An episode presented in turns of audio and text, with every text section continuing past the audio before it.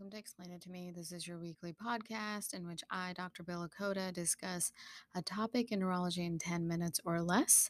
I am a board certified neurologist and epileptologist. Today, we will be talking about anti seizure medications during pregnancy.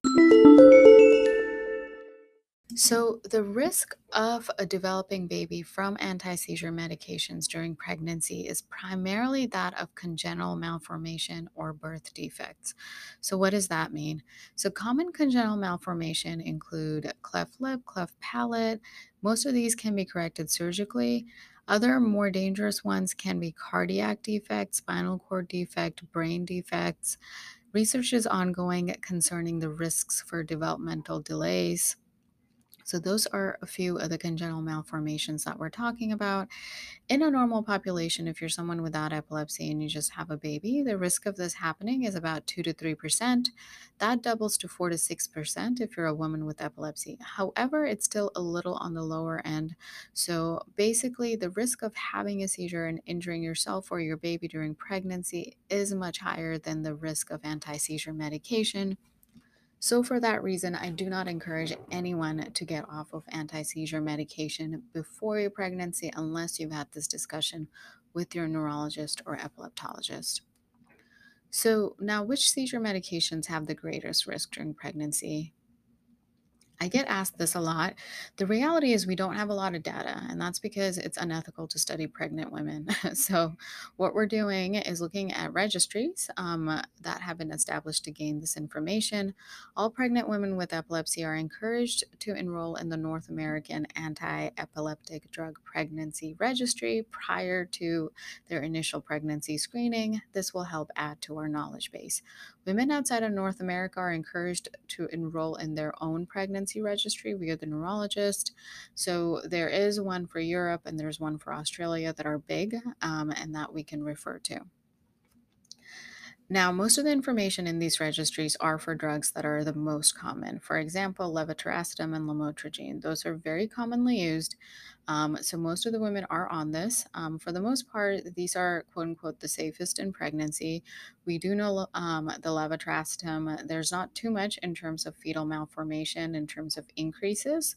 However, with lamotrigine, you can see certain um, cleft lip, cleft palate defects, and occasional cardiac defects. But overall, those two numbers um, for both of those medications are low. Um, and so when I see a woman with pregnancy, those are the medications I would consider putting them on. We also have information for medications such as um, carbamazepine, oxcarbazepine, topiramate, and very little data for zonisamide. Uh, so those all are older medications that work well. Um, we know that out of those four medications, there isn't much increase in congenital malformation with any of them. The highest we see is with topiramate um, and with carbamazepine. By far, zonisamide and oxcarbazepine seem to be a little better. With that said, the numbers are super, super low, so I would not put weight on it. If you're a woman with epilepsy on any of those medications and you're well controlled, you're probably better off con- continuing that medication throughout your pregnancy than making a switch in the middle of. One thing we know for sure is valproate or valproic acid is something that you should not be using in a young woman who is of childbearing age. Um, there's about a 1 to 2% risk of neural tube defects, which is a lack of spinal cord closure, and a 10% increase in major congenital malformation. That's a huge increase, 10%. And this usually presents not just in neural tube defects, but also in cardiac defects. Interestingly, one of the registries found that women taking valproic acid during their pregnancy had children with lower IQ and an increased risk of autism. All these risks were worse when higher doses were used, so this there's a lot of dose dependency here. So, what can help lower risks for problems um, for the baby? Well, the risks of major birth defects are decreased in general population when women take folate or high doses of folic acid before the time of neural tube closure early in the first trimester.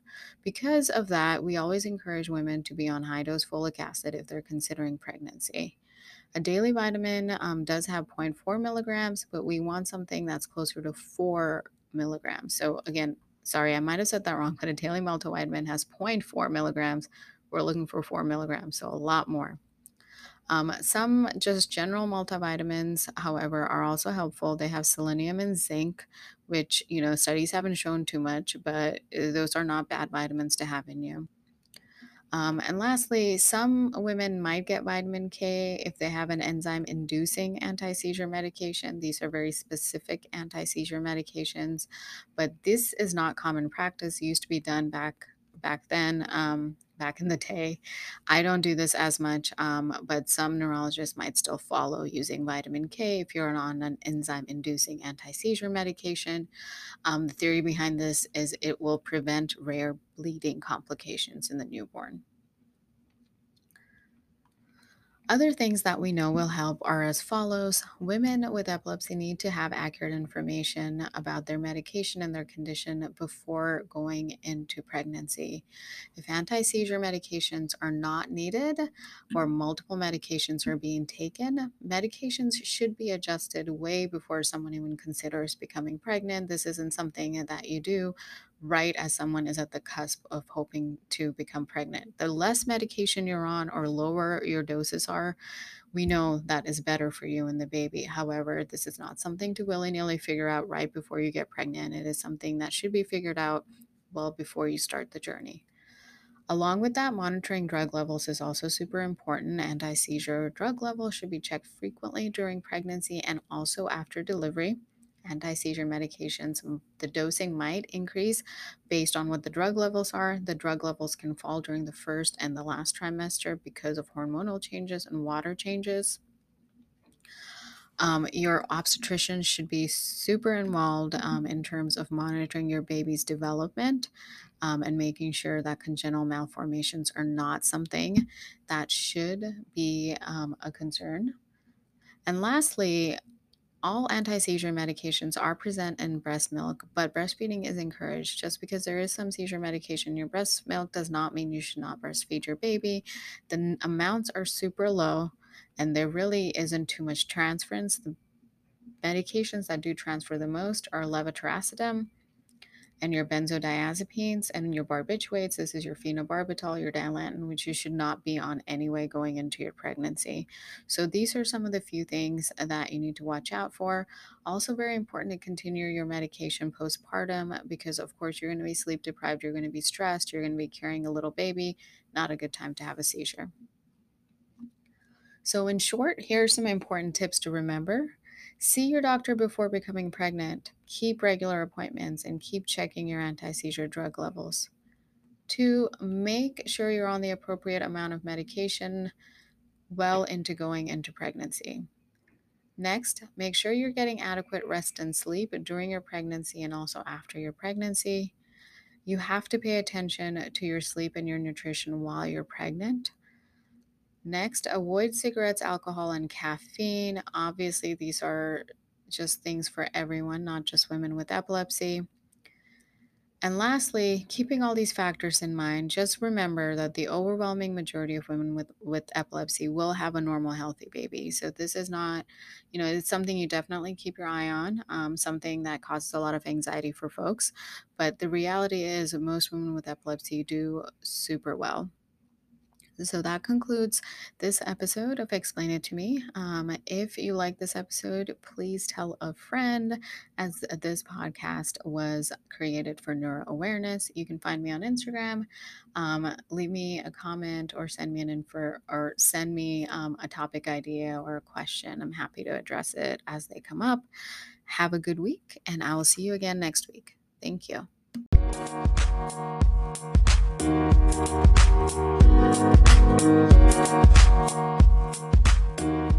you.